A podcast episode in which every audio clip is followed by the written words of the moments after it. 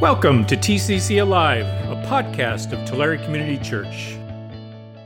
Hey TCC, my name is Shane. I'm one of the pastors here.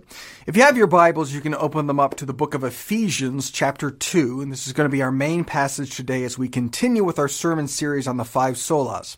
And today we are looking at sola gratia, grace alone.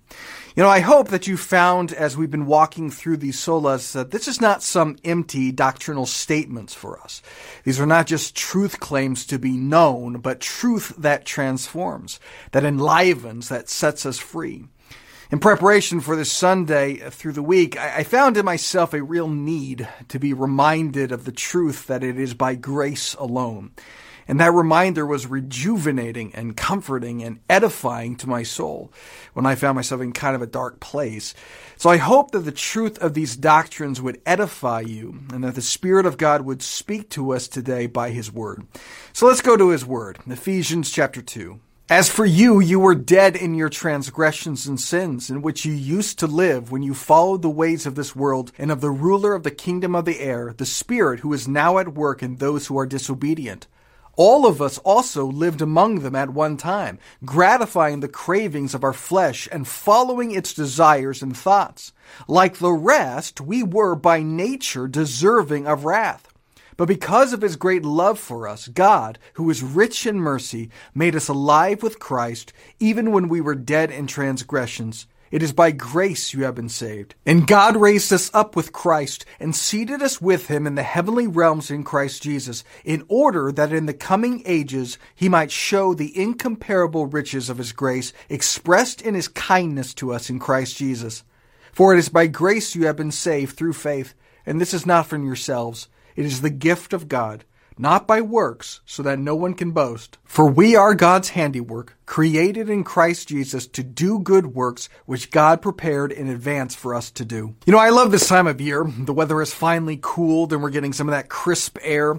My wife and I spent some time out by our fire pit and it was lovely. And not just because of the weather, but also because the mosquitoes were noticeably and thankfully absent. The mosquitoes have just been terrible, haven't they? And just a couple of weeks ago, we had mosquitoes buzzing around our offices. And at our staff meeting, one of our staff members, I'm not going to say who, but one of our staff members saw a mosquito buzzing around and without hesitation, squashed it dead. Extinguished the life of this creature. And do you know what the rest of the staff did? They applauded. They said, Good job. Way to go. Now, it is unclear if anyone on our staff was personally bitten by that mosquito. There was no trial. There was no evaluation of the mosquito's moral character. The mosquito was killed for no other reason than the fact that it was a mosquito in our presence. Now, we have a good relationship with the Tulare Police Department, so I reached out to them, but as some of you are probably aware, it's perfectly legal to kill a mosquito for being a mosquito. But just because something is legal doesn't mean it's moral. We know that. We see that. For instance, there's nothing illegal about adultery, but we don't regard it as moral. It's legal to kill a mosquito for being a mosquito. But is it moral? If I were to ask this cold blooded killer to justify their actions, if I were to ask them, why did you kill that mosquito? What do you think the answer would be? Well, most likely, I think the answer I'd get back would be something like, because it's a mosquito. Now, that answer as a justification is really pointing us to two things one directly and one indirectly. Directly, it's pointing us to the nature of mosquitoes. Mosquitoes spread disease, malaria, Zika. In fact, mosquitoes kill more human beings than any other creature. But mosquitoes are also just pests. They bite and annoy and infest, and that mosquito, whether it had bitten anyone or not, would have done so if it were permitted to live because that is what mosquitoes do. That is the nature of a mosquito. So that's the first justification for the mosquito's death, the nature of mosquitoes. The second indirect justification is the nature of man. That we, by our very nature, have authority to subdue creation. That the rest of creation is under us, that we are by nature of greater value and greater worth. So whenever there is conflict, if the rest of creation ever is an affront to us, our desires, preferences, and interests supersede theirs. What we point to, inevitably, to justify killing a mosquito is nature. The nature of a mosquito and the nature of man. And we could probe far deeper into that justification in philosophical and theological terms. Obviously, not all humans agree on that. But the reason that I bring this up is because our passage says something very discomforting and unsettling about the nature of man. And it needs to be understood if we're going to understand grace. It's right there at the beginning, the opening verse. Let's look at that one again. Verse 1. As for you, you were dead in your transgressions and sins, in which you used to live when you follow the ways of this world and of the ruler of the kingdom of the air, the Spirit who is now at work in those who are disobedient. All of us also lived among them at one time, gratifying the cravings of our flesh and following its desires and thoughts. Like the rest, we were by nature deserving of wrath. You heard that, right? We are by nature objects of wrath, children of wrath, deserving of wrath. The biblical claim is that we have a fallen nature. We have a sin nature. We are by nature disobedient. And all of us, at one time or another, have followed our nature and have done things in accordance with our sinful nature. The Bible declares that all have sinned and that there is no one who is righteous, no, not one. Surely I was sinful at birth, sinful from the time my mother conceived me. That's what the Bible says. We are by nature an affront to God. We have a conflict with God. We are an affront to God by what we have done and by what we do and by what we are in our nature, in our natural selves. And just as we have authority over mosquitoes, God has authority over us. His nature is greater than our nature. He is, by nature, of greater value and greater worth. And so God has every legal and moral right to strike us dead and cast us to hell. In fact, that's what we deserve. Because the conflict between God's nature and our nature is not a trivial matter, like an itch from a bug bite is. No, the conflict between God's nature and our nature is between good and evil itself. God, in his nature, is perfectly holy and perfectly righteous and perfectly good, and we, in our nature, are not. We, in our nature, are disobedient and antagonistic toward God, which means we are in conflict with holiness and godliness and goodness. And that is important for us to understand because the problem that we have isn't just behavioral. It's not just that we do bad things, though we do. It's that our hearts are inclined away from God. Our souls are bent and crooked toward evil. And so the problem is not just about what we do. It's about what we are. It's our nature. And so we need more than just behavioral modification. We need a new heart. We need a new life. And that's what God promises us. I will give them an undivided heart and put a new spirit in them. I will remove from them their heart of stone and give them a heart of flesh. It says in Corinthians, therefore, if anyone is in Christ, the new creation has come, the old has gone, the new is here. You know, we had a couple of baptisms in our service today, and that's a sacrament with very potent imagery, capturing this idea of dying to our former selves, being buried, and rising to our new selves in Christ. Romans 6 says this, Or don't you know that all of us who were baptized into Christ Jesus were baptized into his death? We were therefore buried with him through baptism into death in order that, just as Christ was raised from the dead through the glory of the Father, we too may live a new life. Colossians, having been buried with him in baptism, in which you were also raised with him through your faith in the working of God who raised him from the dead.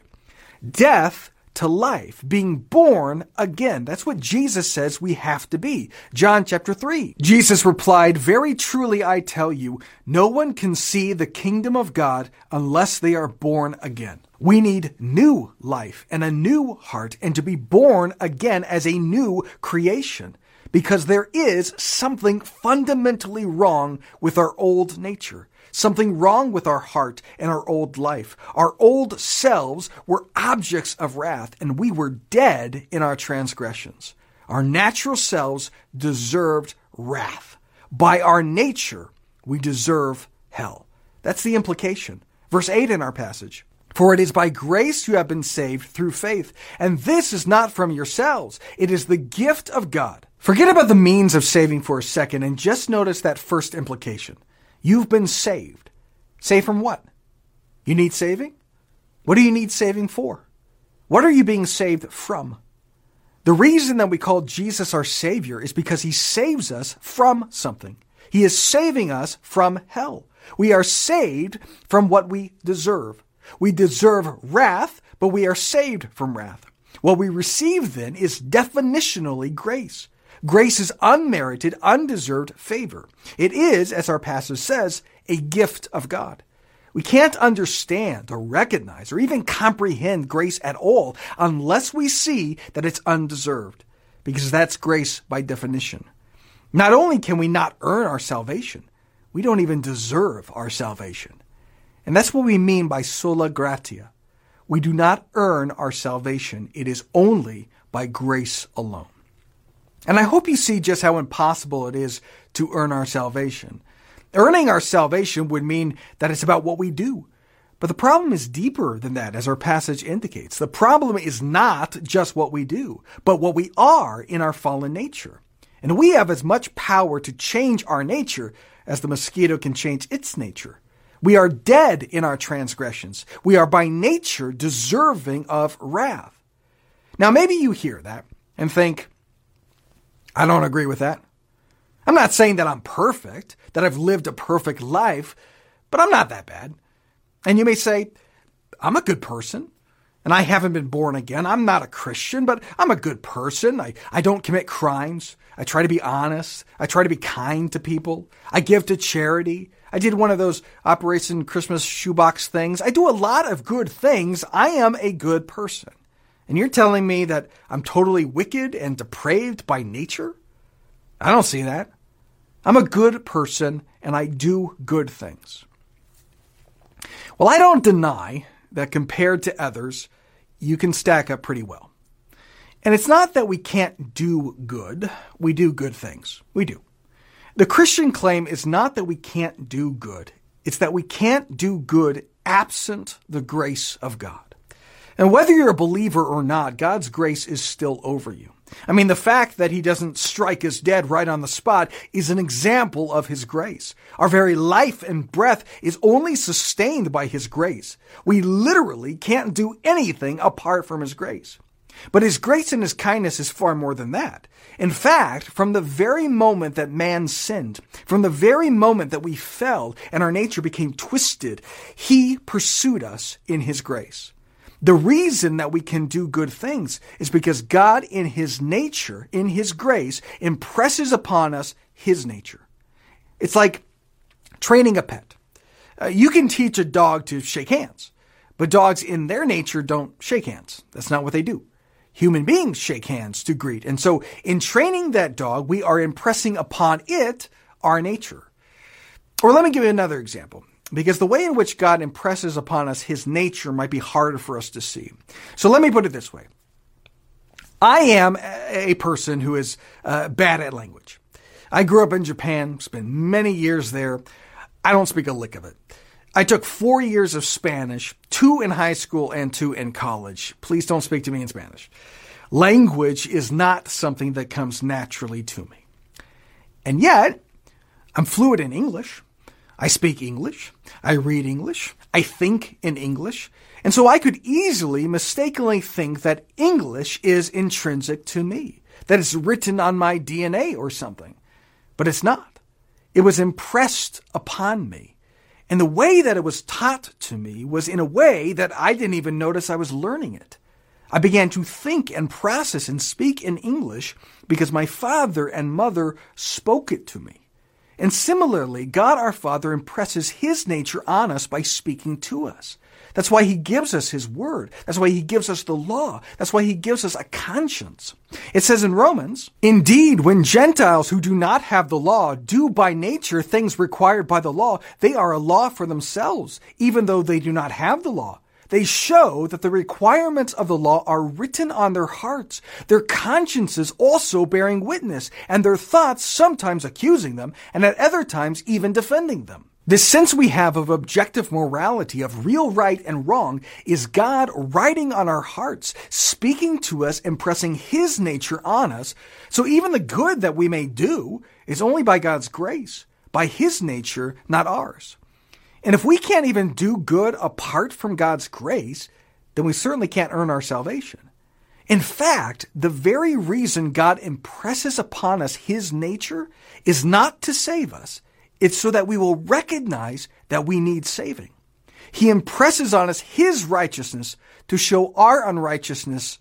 He shows what straight is so that we can see we're crooked. It says in Romans, What shall we say then? Is the law sinful? Certainly not. Nevertheless, I would not have known what sin was had it not been for the law. For I would not have known what coveting really was if the law had not said, You shall not covet. But sin, seizing the opportunity afforded by the commandment, produced in me every kind of coveting. For apart from the law, sin was dead.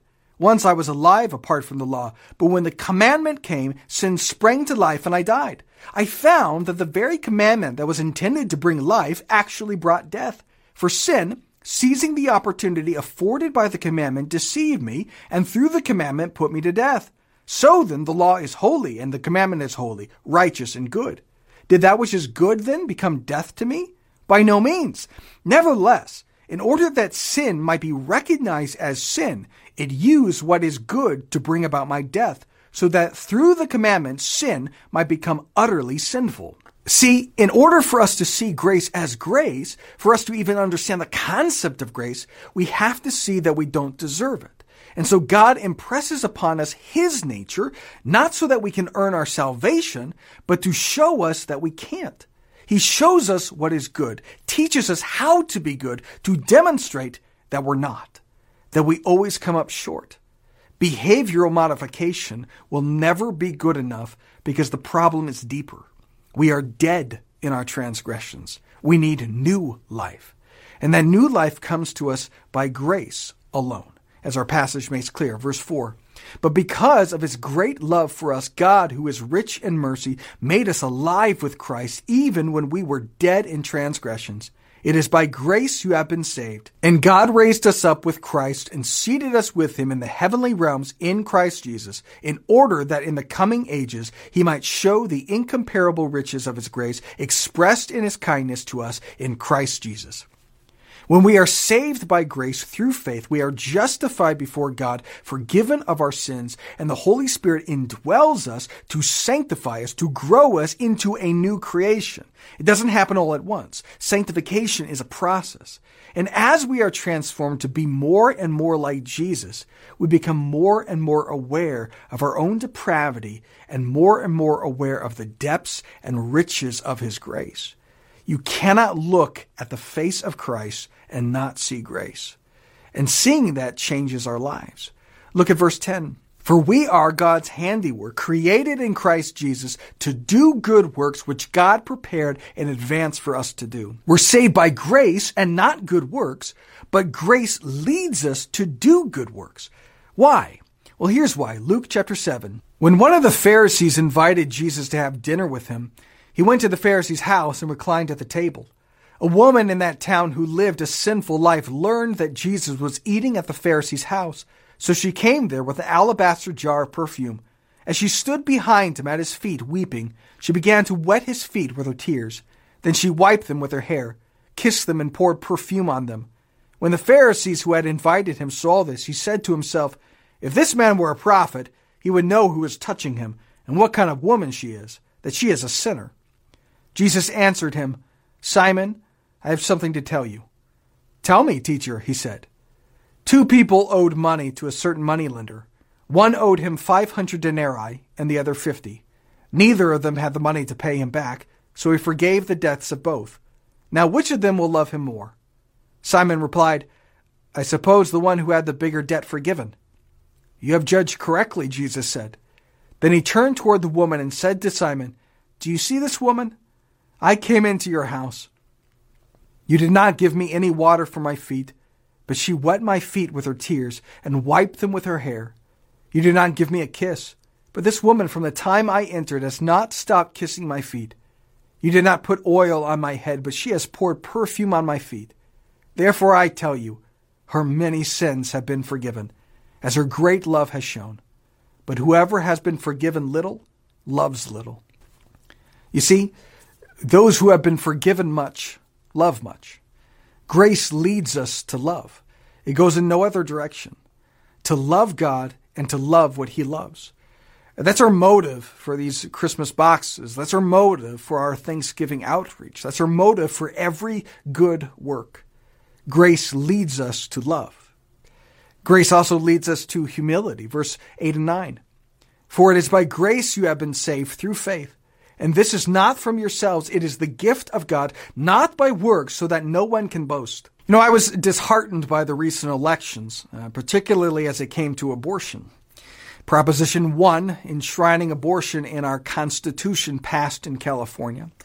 But what really got me was a Montana referendum number 131, which would have required medical care to be provided to infants who are born alive, including after an attempted abortion. But the citizens of Montana said no to that proposal. And morally and theologically, I think that's evil. I do. I think it's utterly depraved. And I wanted the wrath of God to just be unleashed. Now, I do think we should call out sin. I think that's a loving thing to do. But in my heart, I wasn't loving well.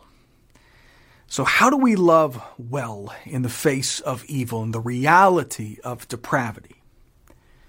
It's by recognizing that we're no different that we are saved by grace. If you measure yourself by others, you might come off pretty well.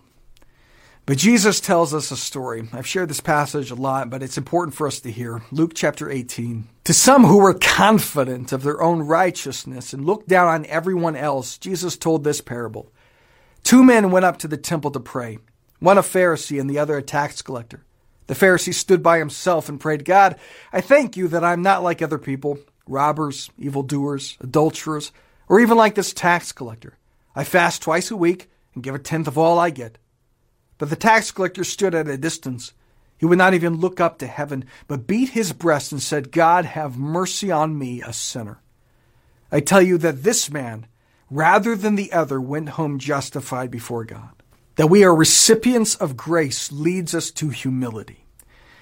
But maybe pride isn't your problem. Maybe you have no issue accepting or believing that you are totally depraved. In fact, that comes as no surprise to you. You hear that, that you are by nature deserving of wrath, and, and that sounds just about right to you. Because you're a screw up. And you're a failure. And you're no good and you just can't seem to do anything right. But what does the word say? But because of his great love for us, God, who is rich in mercy, made us alive with Christ. God is gracious to us because he loves us. Grace doesn't just show us our failures, it shows us that we're loved. If you look outwardly, you may see the faults of others. If you look inwardly, you may see yours. But you'll never see grace because you won't see Christ. If you look to Christ, you will see the fallenness of man. If you look to Christ, you will see your faults and your failures. But through him, we see the richness of his mercy, the greatness of his love, and the depth of his grace. Amen. Thanks for listening. If you want to know more about the ministries and mission of Tulare Community Church, visit us at tccalive.org.